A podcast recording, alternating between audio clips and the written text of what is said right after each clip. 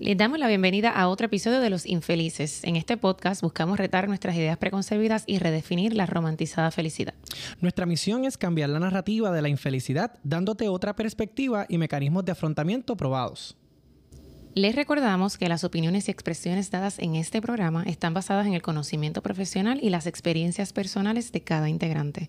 Nuestra intención es crear momentos de reflexión y darnos el espacio para la discusión. Este espacio no sustituye un proceso de terapia psicológica. Le recomendamos que busque el apoyo profesional adecuado cuando lo necesite. ¿Estamos ready? Estamos ready. 1, 2, 3, 4.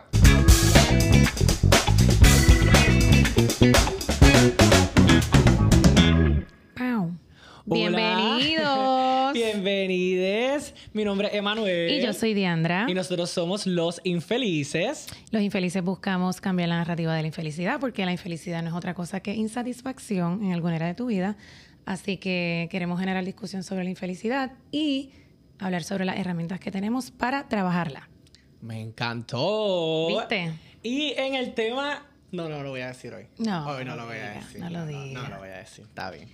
En el día de hoy tenemos el tema, ¿verdad, güey? Lo que hemos escogido que queremos hablar en particular es el asunto del dating.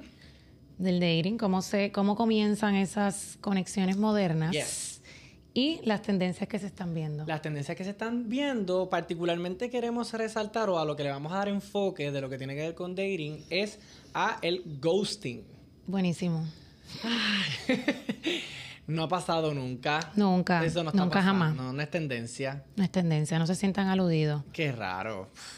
Qué raro. Dale, empieza, mi amor. Bueno, empieza con los facts. Vamos con los facts. Yo voy a traer realmente el significado, porque mi amiga, yo sé que hizo la tarea. Ella es bien fuerte. Sí, bien aplicada. Ella es muy aplicada. Mi amiga fuerte. Y básicamente cuando decimos o nos referimos al término de ghosting, estamos diciendo que es cuando una persona corta de manera abrupta toda comunicación y contacto con otra persona sin previo aviso o explicación. Ahora bien, hay 3 tipos de ghosting. Yo pensaba que era uno y ya, pero hay 3 tipos de ghosting. Hiciste la tarea y te diste cuenta que esto sigue escalando. Y se extiende. Esto es más complejo de lo que pensamos. Y dentro de los 3 tipos de ghosting que existe, está el número 1, que es el mini ghosting. Y aquí básicamente es cuando la persona con la cual usted está hablando tarda más de lo usual en contestarle el mensaje que usted le envió.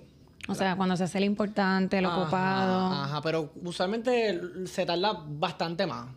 ¿Okay? Es bastante más.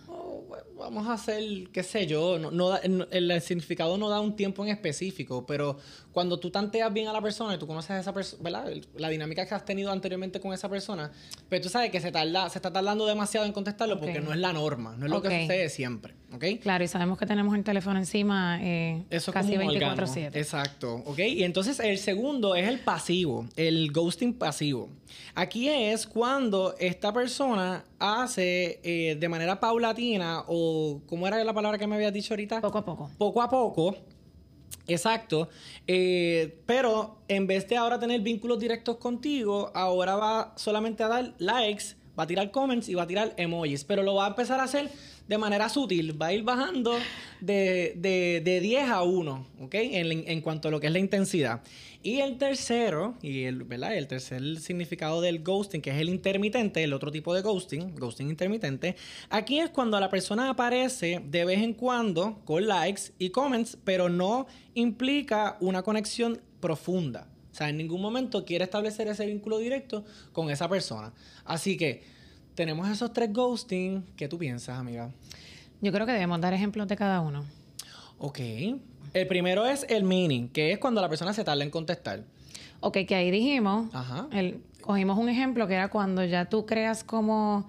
un patrón. Una dinámica. Y tú ves el patrón de la persona cuando se comunica contigo. Tienen una dinámica y de momento tú ves que eso merma. Exacto. Ok. Okay. Y lo hace como que se tarda un poquito más en contestar. O un poco más. O sea, tú vas a ver ya tú sientes como esa incomodidad de que lo tiene que estar haciendo a propósito porque usualmente o antes...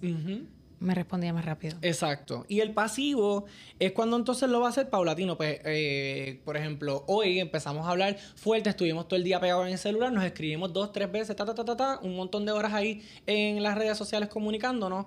Y de momento, a los par de días, pues tú ves que eso empieza a bajar, que entonces no te contesta los mensajes siempre, solamente le da likes a lo que tú escribes, o tú subes un post y sabes que le dio like. Así que tú ves que se transforma ese vínculo con esa persona de algo bien intenso a algo menos intenso. Sí, yo creo que esa es mi percepción, es que ese es el peor, o el más común, el más que nos duele, o que nos incomoda, nos molesta. Qué raro. Porque tú creas, o tú te crees que creaste una conexión con esa persona y de momento no te contesta los mensajes o se desaparece, pero te deja likes y te deja, tú sabes, algún fueguito o lo que sea para que tú sepas que estoy aquí. Exacto. Que no estoy molesto contigo y no me he ido y entonces te tengo el leaway. Exacto. Y eso, es leaway. Y eso en otro término se llama benching también, que también lo podemos, que es cuando esa persona sabe que te tiene ahí, se mantiene en contacto contigo, pero te deja ahí como en el banco con el resto del equipo. Yo tengo un equipo de pelota, son 9 jugadores, el bateador designado que es el décimo. Fuerte. El bateador designado es el décimo, pero tengo a 12 jugadores en el banco esperando su oportunidad para entrar en el campo, al juego. ¿Okay? Claro, porque no nos queremos quedar sin prospectos. Claro, y como vivimos en la era de las opciones, como estábamos hablando en el episodio de las redes sociales. Si no funciona, yo me mantengo dándole fueguitos y likes a para que sepa que estoy ahí. Estoy aquí. Estoy en otros menesteres, pero estoy aquí. Pues que si no aparezco, si no aparezco nunca, me van a ganar terreno. Exacto. Entonces va a pensar que ya no quiero nada. Entonces, si otro no funciona, pues no puedo virar. Exacto. Porque no voy a tener la apertura. Ajá. So, ese es el segundo ejemplo. Y el tercer ejemplo, que es el intermitente, como ejemplo pudiésemos traer, es que es cuando esta persona como que está ahí merodeando, pero desde la distancia. Te está viendo desde las gradas. Okay. Dando el ejemplo ahorita del parque de pelota, pues te está mirando desde las gradas y como que te hace cheers, te aplaude, hace todo, pero no entra al campo de terreno. No, okay. No quiere jugar. Él solamente quiere validarte desde allá, puedan mirar unas características tuyas, pero no interesa como tal establecer un vínculo contigo. Pero te confunde igual porque uno dice como que esta persona siempre está ahí como echándome el ojo. Ajá. De 5 fotos que subo le da fueguito a 3. Exacto. Pero entonces no le da fueguito a las 5 para que no verse muy... Exacto, no verse muy... Muy presente. Exacto. Muy presente, pero trata de que el terreno esté fértil para en el caso de que en algún momento... Si se diera la oportunidad... Quiera crear una conexión, tenga la apertura para hacerlo porque siempre te deja corazoncitos y eso. Exactamente. So, esos son básicamente los 3 significados de los distintos tipos de ghosting. ¿Qué tú piensas, amiga? ¿Qué tú tienes allá de tus facts? ¿Qué tú tienes para traer a la mesa aquí? Yo pienso que es bien común y que es resultado del dating digital en el que estamos viviendo. De esas conexiones que se dan a través del teléfono. Qué divertido. De los vínculos a través de la tecnología, que pues tienen unas herramientas distintas a cuando tú creas una conexión en persona. Uh-huh. Cada vez es más fácil, hacerlo. Y no hay repercusiones. Porque volvemos a lo mismo, como siempre hay más opciones. Sí, yo creo que el asunto también, como tú mencionaste ahorita, de las opciones, que yo también lo dije, tener tanto para escoger, eso hasta a veces puede contaminar la oportunidad que tú puedas tener con esa persona. Porque no te das el espacio de conocerlo a profundidad. Porque pues viste a alguien que quizás te llama un poquito más la atención o tiene una característica física, que es lo más que uno puede percibir en las redes sociales, porque es bien, tú no puedes conocer sustancialmente a una persona por lo que publica, y eso lo hablamos la semana pasada en el episodio de las redes sociales. So, como tú no puedes percibir eso, quizás puedes hasta confundirte en el proceso de esa dinámica, porque puedes quizás creer... Que hacerte la idea que esa es la vida de esa persona porque no lo estás mirando más allá, no lo estás mirando desde afuera. Y entonces, pues, tú dices, pues mira, este se ve mejor y puedo rechazar a esta otra persona que tengo al lado que quizás tiene mejores características porque, pues, el otro te pareció mejor. Y como hay tantas opciones ahora mismo, y pues, yo pienso que hasta un poco cruel, en verdad. Una falsa ilusión de opciones. Yo estaba viendo un artículo ahorita, estaba leyendo, que decía que 3 de cada 10 personas usan dating apps. Y 1 de cada 10 consigue una pareja a través de dating apps. El survey se llama Pew Research Survey, fue en el 2022. Disculpen mi ronquera, es que ayer tuve un día intenso de karaoke y lo di todo. Fuerte. Y pues estoy un poquito afónica. Uno de las líneas que tenía el estudio que me encantó y me resonó muchísimo, dice, cuando encontramos a alguien con el que nos sentimos bien y nos gusta, a veces entramos en una relación, pero al mismo tiempo no renunciamos a la búsqueda porque el juego es más emocionante que el premio. Oh, my God. Ay, Dios mío. O sea, qué divertido, tremendo juego. Sí. No, pero es fuerte y real. Pues como tú estabas diciendo ahora mismito. O sea, es como emocionante seguir compitiendo. Esto de estar en el mercado. Y incluso hay mucha gente que ni siquiera se atreve, por las razones que sean, y eso quizás podemos entrar un poquito, ni siquiera se atreven o no tienen la capacidad de establecer conexiones reales. Pero quien lo logra con alguien, incluso, sigue en esta búsqueda como quiera fuera. O sea, como que no renuncia a esa búsqueda porque por lo emocionante que es y por la falsa idea que tenemos de que tenemos opciones ilimitadas. Cuando la probabilidad de que tú realmente conectes con alguien, nosotros sabemos que es bien bajita. En ese tipo de dinámica, claro. En la vida, punto. Somos seres bien complejos. Y entonces encontramos a alguien con el que hacemos clic, pero de igual manera es como... El pasto puede estar más verde. La grama del vecino siempre está más verde. Claro, puede haber alguien que esté más lindo, que esté más realizado, que eso que le falta a esa persona con la cual tuve la conexión, otra persona la tenga. Pero entonces cuando conoces a esa otra persona te das cuenta que le faltan todas estas otras que tenía. Exacto. La opción anterior que dejaste ir y que... Pero con mucha probabilidad no puedes rescatar. Y mira esto, yo estaba leyendo un estudio que se llama el ghosting como fenómeno de ruptura virtual en relaciones de pareja. Y de las cosas que estaban reportando los que hicieron el ghosting, decía que ellos establecían vínculos con estas personas, quizás llegaban a encuentros presenciales, se comunicaban, tenían otro tipo de dinámica, o sea, esa relación de virtual se convertía en algo físico.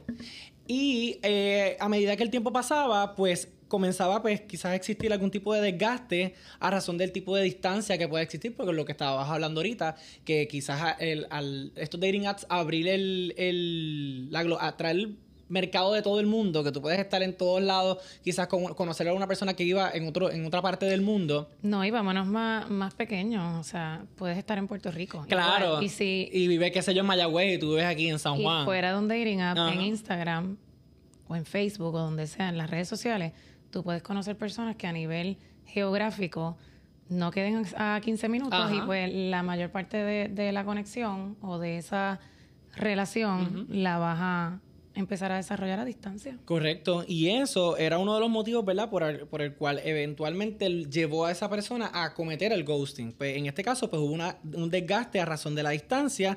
Luego entonces hubo una ineficiencia en medios de interacción. Lo que quiere decir es que pues ya no nos llamábamos constantemente como antes. Ahora pues varía un poquito el tipo de la comunicación que vamos a atender. Ya entonces antes me gustaba hablar por teléfono, pero ahora entonces me gusta hablar más por mensaje de texto, o enviarte voice, etcétera. So, tú vas a ver esa merma que estábamos hablando ahorita del ghosting pasivo. El cambio de dinámica. Comienza a ocurrir en ese momento. Luego entonces puede también existir la presencia de otra persona, que también lo comentamos ahorita en el estudio que Yandra estaba trayendo, que pues esta persona pues te llama más la atención, o porque tienes otros intereses, o porque quizás las cosas afines que estás buscando las encuentras también en esa persona y no tienes que lidiar con la situación que tienes con esta otra persona. Luego entonces también una de las razones puede ser el aumento del conflicto que hubo en ese vínculo con esa persona con la cual tú te estabas relacionando, y pues como... estás huyéndole a ese enfrentamiento o a esa confrontación con esa persona, pues ya tú sabes que eso también es un factor que va a ir también estableciendo el patrón de cometer un ghosting. Y por último... también decía que postergar conversaciones incómodas, pues en relación al conflicto, pues tuvo una situación, hubo un roce y estamos evitando tener la conversación que resuelva o pueda traer soluciones para eso que estábamos trayendo en el conflicto que tuvimos, ¿verdad?, el día que lo tuvimos. Y tenemos entonces aquí también la cancelación de los encuentros. De momento, pues... acordamos que íbamos a ir para el cine, pero de momento no voy a poder ir al cine porque tengo que trabajar, todavía no he terminado este trabajo, y empiezan las excusas para cancelarte la cita hasta que finalmente ocurre lo desafortunado que es el ghosting. Sí, yo creo que el problema quizás no es que no estés preparado para ese vínculo, es la comunicación o la responsabilidad afectiva, que tú usas mucho ese término, yes, detrás de tú pues abandonar ese vínculo.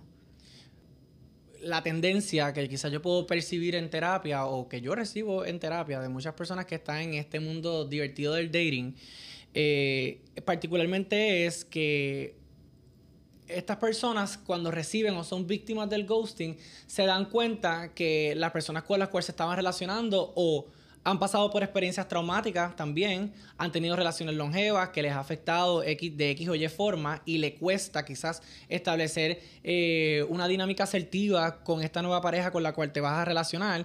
Y esas son cosas que, ¿verdad?, los victimarios pueden percibir también de las personas que hacen el ghosting. Además, puede también ocurrir que estas personas que están haciendo el ghosting, pues genuinamente perdieron el interés, pero les da vergüenza tener que decirle a la persona como que mira, esto no está funcionando, como que de verdad que yo te agradezco lo que hemos compartido, pero no creo que podamos elevar esto a un plano más serio. Quizás lo podemos dejar como una amistad o dejarlo ahí en donde está. Precisamente porque yo creo que parte, quizás pudiésemos echarle la culpa a lo que tiene que ver las redes sociales, esa distancia que hay entre entre una persona real versus una persona idealizada, que es lo que tenemos en las redes sociales mayormente, la idea de lo que somos. Y yo creo que es por el asunto de que como yo lo tendría que hacer presencial, siento esta vergüenza de decirte lo que pienso, o cortar este vínculo porque no quiero que te sientas mal, porque... Y ahí pues tenemos quizás también una falsa concepción de lo que es la responsabilidad afectiva, porque creemos entonces que porque tenemos la responsabilidad afectiva, pues entonces pues no le voy a decir nada para que no se sienta tan mal o voy a engañarlo. No, eso no es responsabilidad afectiva, eso es no asumir la responsabilidad, ¿ok? Responsabilidad afectiva, recordemos que es la capacidad que tenemos de entender que nuestras decisiones o las cosas que hagamos o digamos van a tener un impacto en las emociones de las otras personas, pero esa responsabilidad usted tiene que cargarla y cuando lo vaya a comunicar lo tenemos que comunicar de manera asertiva. Así que no queremos experimentar eso porque puede ser confrontacional y si nuestra personalidad o los eventos o sucesos que hemos vivido en el pasado nos tienen muy marcados, pues entonces no vamos a poder establecer ese vínculo o ese cierre que quisiéramos hacer con esa persona. Sí, lo que la excusa es la empatía. La empatía, no querer hacerte sentir mal, pero que es peor, la cura o la enfermedad. Porque entonces no pensamos en... No tenemos la responsabilidad... Por empatía, dejamos de tener responsabilidad afectiva con el otro. Y entonces no pensamos en que el otro va a estar en un... Como que va a entrar en esta búsqueda de respuesta que probablemente no. Si tú estás saliendo del vínculo, definitivamente tenías menos apego o menos conexión que la otra parte. Porque tú eres el que estás decidiendo irte, o sea, salir del vínculo. Entonces, si la otra persona está más entrada en esa conexión o en conocerte o lo que sea, le va a afectar más. O sea, ya de entrada es la víctima. Y entonces, encima de eso, no le estás dando las herramientas para trabajar lo que sea que esa persona tenga que mejorar. O si no es que tenga que mejorar nada y es un tema tuyo individual, pues dale la justificación y que la persona no se quede con esa, ¿verdad?, con esas preguntas y la incógnita de qué habrá pasado. Y no queremos relacionar, o sea, no queremos continuar la relación, pero la seguimos y continuamos la relación con esa persona a veces. Llegamos hasta puntos bien longevos porque no queremos que esa persona experimente cómo se va a sentir. No queremos verlo sufrir. No quiero que sufra, bendito, como que hay cosas que pues whatever. Y ahí es que empieza a uno no tener esa comunicación asertiva y empiezan, ¿verdad?, las otras cosas que pasan en las dinámicas de las relaciones de pareja, que pues por cosas que no hablas, pues pueden pasar múltiples situaciones. Claro, empezamos a cambiar la dinámica y entramos a una de esas tres que dijiste. Exacto. Para entonces que la persona entienda que estoy tomando distancia, porque o sea, ya no vamos al mismo ritmo, ni vamos a ir al mismo ritmo, pero para que no te sientas mal y lo mismo que dijimos al principio, y no pienses que estoy molesto contigo, no pienses que es tu culpa o que algo malo pasó. No eres tú, soy yo. Te dejo corazoncitos y te dejo fueguitos y te dejo like o te tiro besitos. Exacto. Ah, como que estamos cool. Estamos porque no queremos tampoco entender que a veces en esas rupturas o en eso, ¿verdad? Sí, en esas rupturas que tú tienes con esa persona, pues tienes que asumir las consecuencias que va a traer todo eso. O sea, el término lo dice responsabilidad. Uh-huh. Y no queremos asumir responsabilidad. No queremos asumir responsabilidad porque no queremos perder. Y ahí volvemos otra vez a los temas quizás que habíamos tocado en episodios anteriores de las pérdidas. No queremos perder. Entonces, no queremos asumir la responsabilidad de lo que implica tener que tener una conversación incómoda con esa persona y decirle, ¿sabes qué? Yo creo que esto no está funcionando. Y aceptar cómo reacciona la otra persona. Si la otra persona te dice, pues mira, pues yo necesito tomar distancia porque me sentí muy involucrado emocionalmente contigo, pues eso no estamos dispuestos a tenerlo porque quizás tú sí creaste unos vínculos con esa persona y tú no quisieras perder el todo de esa persona. Tú solamente quieres que esa persona entienda que tú no quieres estar con esa persona en carácter emocional, pero quieres quizás tener otro vínculo. Pero entonces también tienes que entender que si la otra persona desarrolló unas emociones y unos vínculos contigo, pues si la persona te dice necesito tomar distancia, pues eso es parte del proceso de tener que aceptar que ya no vas a poder estar con esa persona en este momento. Quién sabe, y la vida los une después y son panas. Pero en el momento presente, quizás esa persona necesita distanciarse para poder sanar todo lo que pudo implicar el haberse ilusionado con la idea que tuvo en ese vínculo contigo, en esa relación contigo. Totalmente. Ahora bien, en cuanto a lo que es la víctima, este mismo estudio que les hablé ahorita también habló de que las víctimas, cuando experimentan el ghosting, reportaron un duelo simbólico, precisamente porque se les niega la posibilidad de una finalización tradicional de la relación. Esa conversación pendiente, esa conversación incómoda, no la tuvieron. Y tienes que bregar con eso. ¡Qué divertido! Qué cruel suena, pero es así. Dicen, a buen entendedor, pocas palabras bastan. Sí. Y hay veces que yo me acuerdo que entre las muchas cosas que hablamos, había algo por Instagram que yo te había enviado, ajá, que era ese perdón que nunca se dio. Ah, sí, yo lo tengo aquí. Mira, a ver si lo encuentras. Sí, ajá, pero sigue la línea. Lo que yo lo cuento, pues lo tengo aquí guardado. Es que prefiero que lo busques porque no quiero citarlo mal. Ok, mira, lo tengo aquí. Lo tengo aquí porque creo que es bastante relevante eso que lo traes ahora. Estoy superando lo que pasó sin la disculpa que merecía y está bien. Y está bien porque no tienes otra opción. Uh-huh. Y tienes que tragar hondo y decir, ¿sabes qué? Pues me tocó. Y ahí vengo yo con mi optimismo. No hagas eso, que esto está patentizado. Debe estar patentizado. No. Con el optimismo de tú agradecer. Uh-huh. O sea, darle esa vuelta, como nosotros hablamos de dar el giro, decir, ok, no recibí la disculpa que merecía, pero sabes que igual agradezco haber salido de ese vínculo, porque si la persona no tiene responsabilidad afectiva, uh-huh, ¿cuál es el futuro? O sea, mejor temprano que tarde salir de ahí, porque ¿cuál es el futuro que me espera? O sea, que ibas a estar constantemente, quizás, o muy probablemente, para no generalizar, en ese estado... Uh-huh. prolongado o una y otra vez de que te quedaras sin respuesta, porque si la persona no sabe hablar claro. Uh-huh. Y aquí quiero hacer una salvedad importante. Es importante que te sientas mordido, es importante que te cuestiones el what if, porque eso que estás experimentando emocionalmente tiene mucha información que traerte. ¿Cómo qué? Como por ejemplo, entender que hay cosas que uno no está en tu control, dos, que tú no puedes asumir la responsabilidad de la otra persona. Si la otra persona actuó de esa forma, ¿sabes qué? Tienes que desvincular que esa responsabilidad de esa persona también es tuya. Uh-huh. No tiene que ver contigo. No tiene que ver contigo, tiene que ver con esa persona. Y aunque es difícil quizás sacárnoslo desde nuestra mente porque estamos acostumbrados a tener conclusiones para todo, uh-huh, o siempre estamos a la expectativa de tener cierres para todo, en esta ocasión el cierre va a ser el distanciamiento de esa persona y entender que hay cosas que no están en tu control. Yo creo que es una muy buena oportunidad para tú sentarte y hacer un análisis, mirar, ok, ¿qué fue lo que pasó aquí? ¿Cuál fue la dinámica?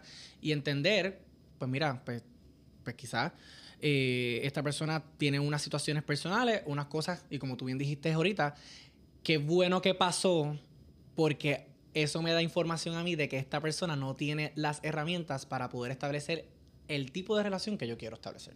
Claro, es una revelación. Uh-huh. Es un red flag. Uh-huh. Y es te lo he dicho, ¿verdad? Que lo hemos hablado en casa. Que lo quiera tanto como lo quieras tú. Si no, ¿para qué? Porque es que entramos a veces en la dinámica que es parte, ¿verdad?, de lo que el ghosting puede traer cuando tú ya has experimentado en un sinnúmero de ocasiones ese ghosting, puedes entrar... María. Lo siento tanto. El entrar tanto en esas dinámicas donde tú eres la víctima del ghosting, inconscientemente el cerebro te va a llevar a lo próximo, que es el conformismo. Entonces, cualquier persona que se te acerque, ¿qué va a pasar? Te vas a tirar de pecho. Así que yo creo que para todo tipo de experiencia que hayas tenido desafortunadamente porque te hicieron ghosting, debes tomar una pausa y reflexionar, hacer un proceso de introspección y entender que fue tu responsabilidad, que no fue tu responsabilidad, que aprendiste de esta experiencia y cómo te vas a movilizar, qué herramientas ahora tienes, que sabes que la futura ocasión o el próximo intento que tú vayas a tener, pues hay cosas que no vas a hacer de ahora, o que vas a estar más pendiente, o que te vas a cuidar más de no tirarte de pecho emocionalmente. Cuando recibas el feedback de esa persona, pues entender que, mira, hay una información que, y en este caso el silencio que te da la persona, ¿verdad? Porque eso es un feedback también que tú vas a tener. Entender que vas a aprender, que hay una información importante que te vas a llevar de todo eso para que no lo vuelvas a repetir en otra relación, o estés más pendiente. Porque emocionalmente a veces nos tiramos de pecho con la persona sin tan siquiera tener las herramientas o haber aprendido de las experiencias pasadas. So, ¿qué, amiga? Okay. Di algo al respecto. Cuando tú dices que esa experiencia tiene algo que enseñarte, uh-huh, y que hay algo que aprender, uh-huh, con ese ghosting, ¿cómo yo, como víctima, puedo, o sea, qué herramientas yo tengo para extraer ese aprendizaje? O sea, si yo digo, me hicieron ghosting, estoy en esta nube negra de que siempre es lo mismo, de que la gente no tiene responsabilidad afectiva, de que todo el mundo es igual, porque empezamos a generalizar, todos son iguales. ¿Dónde está? O sea, ¿cómo hago ese twist de ver el aprendizaje y dónde tú piensas que puede estar el aprendizaje? Mira, yo pienso que el aprendizaje va a estar en lo que las emociones te vayan a decir en ese momento, porque yo te puedo asegurar que tú no te vas a sentir igual en todas las experiencias de ghosting. Pero es que tengo falta de información, porque si la persona me hizo ghosting, no sé qué fue lo que pasó, y entonces voy a estar en esa búsqueda. Por eso es que no volvemos. Queremos controlar esa conclusión, queremos encontrar esa respuesta a esa conclusión. Y en este momento, el silencio es la respuesta. La desaparición repentina de esta persona sin previo aviso es la respuesta. Lo que pasa es que no queremos aceptar la respuesta. Yo entiendo que es un proceso interno de tú tener que evaluarte y decir, ¿sabes qué? No hubo la conclusión que yo quería, así que mi respuesta, lamentablemente, es el silencio, es la desaparición. Si tú tienes la suerte que algún día te encuentras a la persona y te quieres ir en el brote de decirle o hacerle el acercamiento, pues yo creo que también es importante, porque también tú tienes que entender que hay unas necesidades que uno tiene. Uh-huh. Y pues sí, sabes que te encontré de frente y te dije, hermano, la estaba pasando muy bien contigo, me sentí muy bien contigo, hubo muy buena dinámica contigo, pero te desapareciste y no entendí qué fue lo que pasó. O sea, fue la dinámica, fue algo que te dije que te hizo sentir mal, etcétera. O sea, si también tienes la oportunidad, pues mira, ¿sabes qué? Hazlo, porque es injusto para uno quedarse con eso por dentro, o porque uno quiere hacerse más fuerte, decir, pues, con mi silencio le voy a enseñar a que eso no se va a hacer, porque sabes que esta gente hay que hablarle de frente. A eso iba. Esta gente hay que decir las cosas de frente. Hay algunos que vas a tener la suerte que te contesten, hay otros que, pues, lo siento mucho. A eso iba. En vez de, digo, salvo que la persona te saque de las redes sociales o te bloquee o algo así, que yo creo, claro, que son casos extremos. Claro. Yo creo que no hay que esperar a tú encontrarte a la persona de frente. Uh-huh. O sea, se puede hacer, pero hay cosas que puedes hacer antes de llegar, uh-huh, a eso, como por ejemplo, en vez de entrar en esta misma dinámica charrísima de como que si me ignoras, yo te voy a ignorar más, porque yo soy más importante, porque esto y lo otro. Entonces hay una competencia de egos, porque entonces no asumimos responsabilidad nosotros y preguntamos. Si yo no se siente incómodo, yo no siente que la dinámica está cambiando, que algo está pasando, porque no hacemos ese approach por mensaje y no dejamos entonces que se siga alargando. Si ya hay algo que no se siente bien dentro de uno y uno dice como que, aquí pasa algo, porque la semana pasada estábamos hablando, hablamos todos los días y esta semana ya hemos hablado 2, mira, pasa algo. No sé si eso lo tenían en los CTAs, discúlpame por brincar, No, pero está bien, no pasa nada porque lo reforzamos al final, le damos el resumen, tú sabes, de lo que podemos hacer, estrategias para hacer. So, sigue con la línea, está muy buena. En vez de dejar que esas emociones se acumulen y uno irse en brote cuando ves a la persona, que yo sé que algunas veces esa es la única herramienta que tenemos, o la única opción que nos deja la persona. Déjame, disculpa que te interrumpa, cuando hablamos en brote, para hacer la salvedad, no es un acto violento, es un acto asertivo. Sí, de desahogo. De desahogo. Dejarle saber de manera con comunicación asertiva mis emociones y el impacto que tuvo tus acciones en mis emociones. Sigue. Ok. Nada, eso. Que pueden haber, antes de uno tener que desahogarse, darle la oportunidad a la persona o darle espacio y poner el terreno fértil para que la persona se comunique. Y tú decir, he notado esto y esto. Uh-huh. Me gustaría que te comuniques. Si pasa esto, pasa lo otro. No importa, podemos seguir teniendo. Pero eso ayuda a como bajar las defensas y que la persona se siente en la confianza quizás de abrirse un poquito más. Porque muchas veces es que no nos atrevemos, como tú dices, no nos atrevemos a lastimar las emociones de la otra persona. Pero si uno, como antes de ser víctima o como víctima, le da esa apertura a la persona, quizás es lo que la persona necesita para entonces darte esa respuesta que tú estás buscando y pues nos evitamos todo lo otro. El duelo, vamos. Exacto. Digo, el duelo como quiera lo vamos a tener que pasar, pero quizás va a ser un poquito más fácil hacer el cierre que si no tienes esa respuesta. ¿Y qué tú piensas que puede ser ese detonante o el factor de por qué las personas llegan al ghosting en vez de asumir responsabilidad o crear conexiones profundas o darse la oportunidad? Porque hay veces que por la falta de comunicación al inicio se nos hace como difícil crear esa conexión por todo lo que trajiste de que traemos experiencias previas, empezamos a generalizar. Entonces se nos hace difícil, culturalmente se nos hace difícil crear esas conexiones profundas. ¿Pero a qué tú crees que se debe? Pero mira, yo pienso que cuando la gente hace el ghosting o los motivos por el cual la gente hace ghosting debe ser también porque no son claros en lo que están buscando. No tienen una expectativa clara de lo que están buscando a la hora de establecer el vínculo. Y pues es válido cualquiera. Lo que pasa es que tenemos miedo de decir lo que queremos. Si tú lo que quieres es una amistad contigo, pues yo te hago el approach como que, mira, me caes muy bien, visto tu contenido, me caes muy bien, me gustaría que establáramos una amistad. O mira, me pareces una persona muy atractiva, me gustaría quizás tener un vínculo sexual contigo. Y así, o sea, las relaciones son una multiplicidad de cosas, ¿entiendes? Pero entonces también tenemos otro fenómeno. Tenemos el fenómeno de que las redes nos están contaminando con mucha información. Porque la gente, desde sus experiencias, pues hablan, hacen contenido, usualmente experiencias que han sido dolorosas, no muchas de ellas han sido manejadas, y cuando hacen el contenido tratan de sobrecompensar una imagen que no necesariamente brinda ayuda a todo el mundo. Como por ejemplo, hemos visto este empoderamiento que hay de la soltería. Como que no necesitas a nadie para poder lograr las cosas. Tú puedes solo.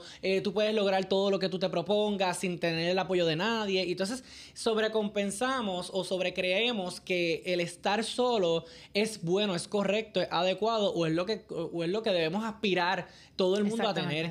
Y yo creo que ahí tenemos una línea muy finita porque es muy cierto que hay muchas cosas que debes hacerlas de manera sola.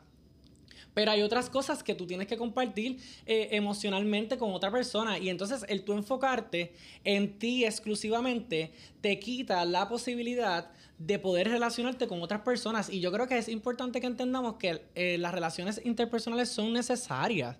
O sea, y lo hemos hablado en episodios anteriores, es importante que tengamos esos vínculos con las demás personas de cualquier tipo, a nivel familiar, a nivel de amistad, a nivel relacional, profesional, etcétera, you name it. Es importante porque a raíz de las experiencias que esas personas viven, nos pueden traer a nosotros información importante, aprendizaje, crecimiento, otras motivaciones, se pueden despertar nuevas pasiones también en el proceso. Sí, en eso mismo que estabas diciendo, y esto es una opinión bien subjetiva, pero yo pienso que es falso y no es tan subjetiva. O sea, tú hablas de las conexiones con familiares, amigos, eso está bien, pero a nivel de pareja es falso. O sea, no es natural, vamos. No es natural que tú no quieras establecer o que tu cuerpo, tu alma, tu corazón, whatever, no necesita esas conexiones emocionales a nivel de pareja o de relación.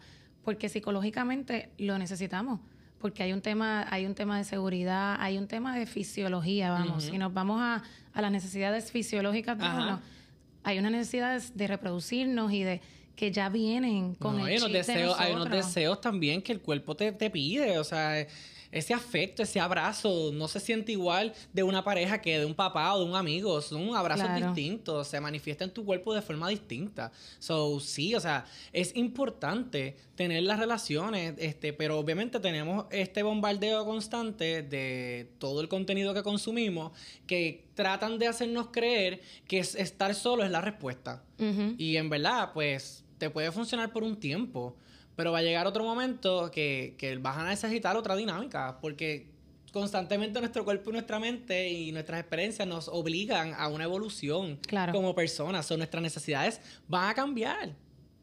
Sí, no, el mensaje no es que no podamos estar solos. Ajá. O sea, es bello poder estar solo y lo hemos dicho antes. Uh-huh. O sea, el tu poder comer solo, estar en paz contigo, divertirte solo, etcétera. Bien.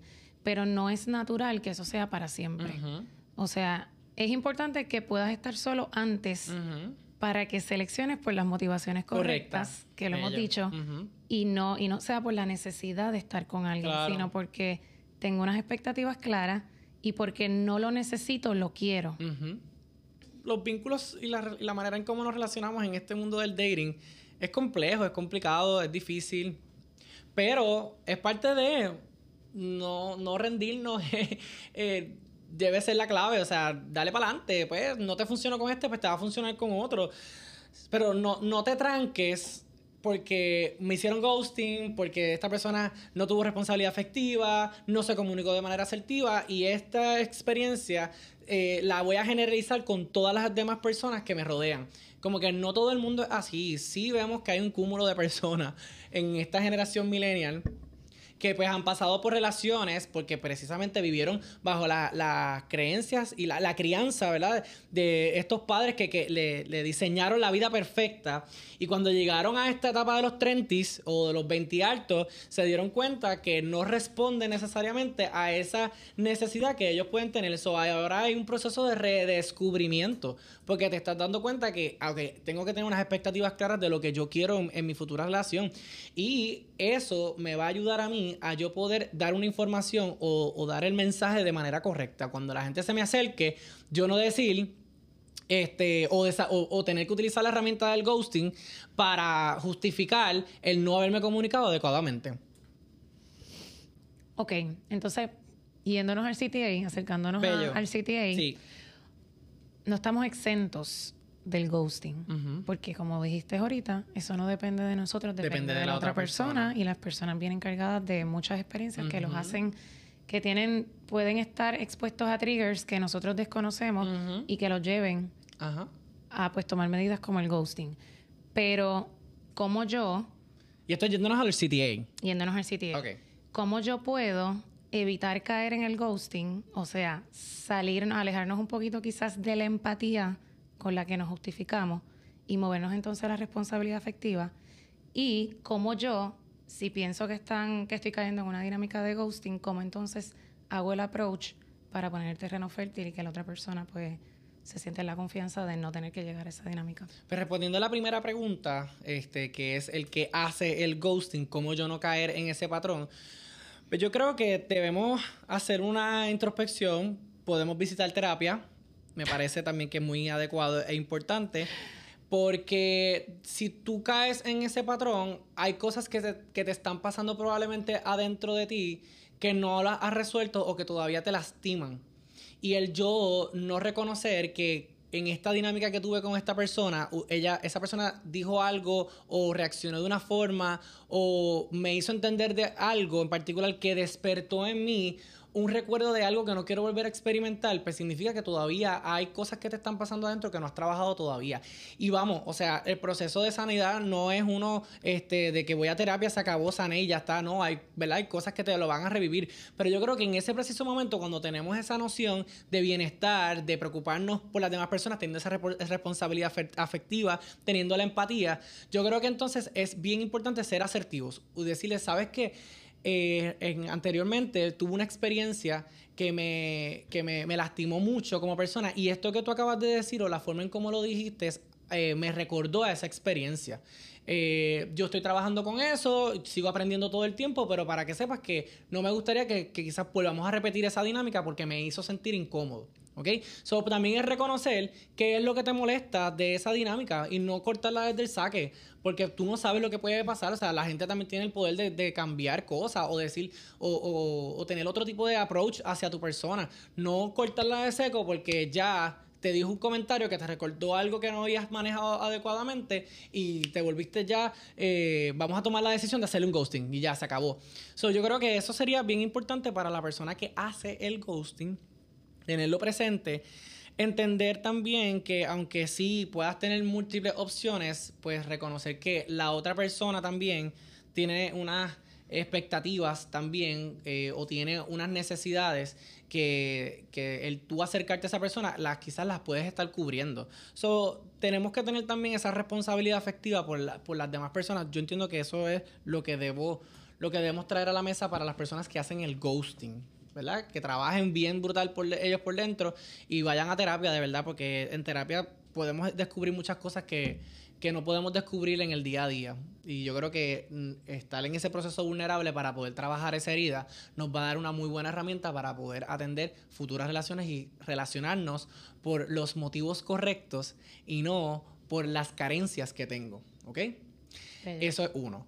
El que recibe el ghosting, yo creo que ahorita lo comenté, y es que vaya, si le ha pasado más de una vez, vaya identificando quizás esa característica o ese patrón que tiene esa persona en el lenguaje cuando usted estamos estableciendo un vínculo con esa persona que queremos, ¿verdad?, prosperarlo o moverlo desde otro lugar.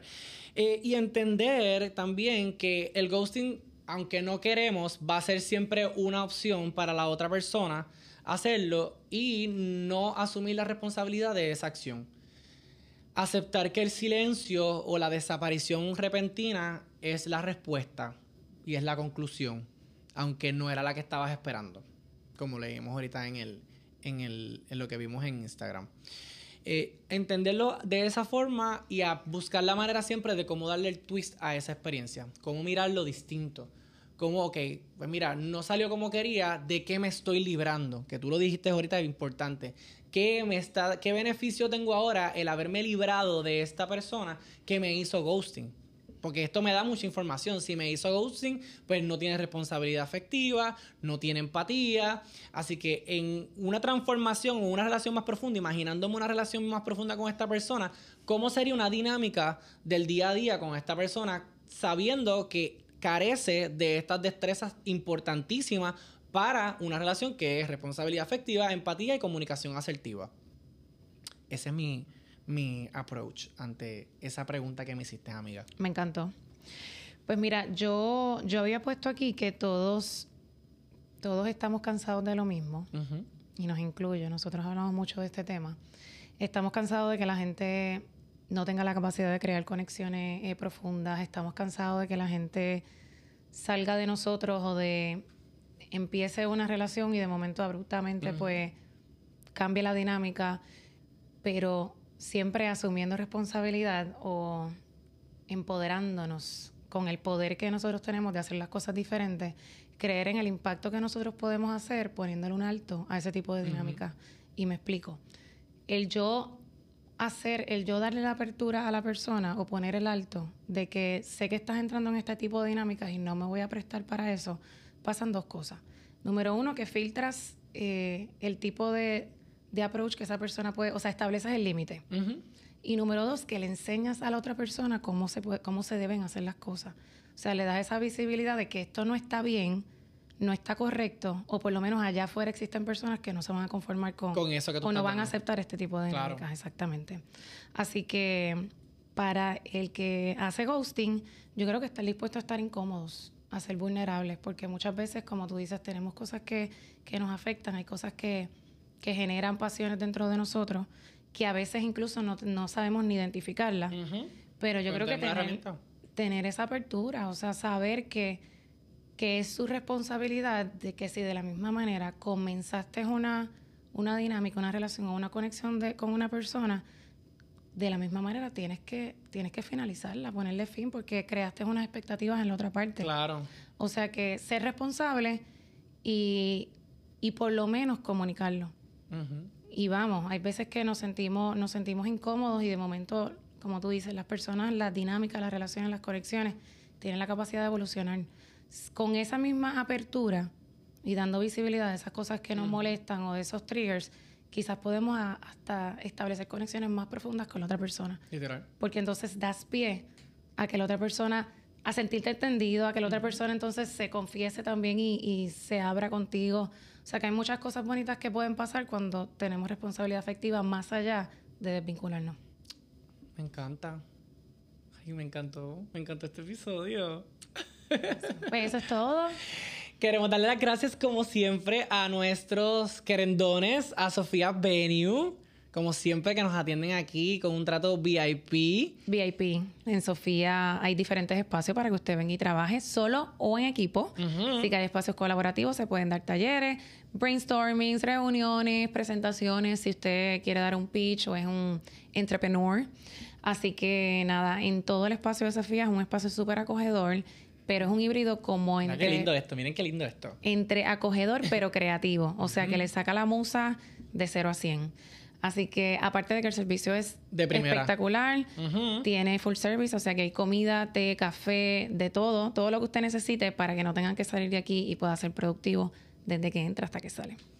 Y si a usted le gustó este episodio y todo nuestro podcast, queremos que por favor lo comparta con todos sus amigos, familiares, vecinos, con todo el mundo, porque lo hacemos con mucho amor y mucho cariño y nos preparamos para brindarle mucha información a ustedes de crecimiento. Y si le gustó este episodio, denle like y, importante, suscríbase a nuestro canal. Estamos en la plataforma de YouTube, estamos en Spotify y Apple Podcasts. Bello, ayúdenos a crear impacto. Claro.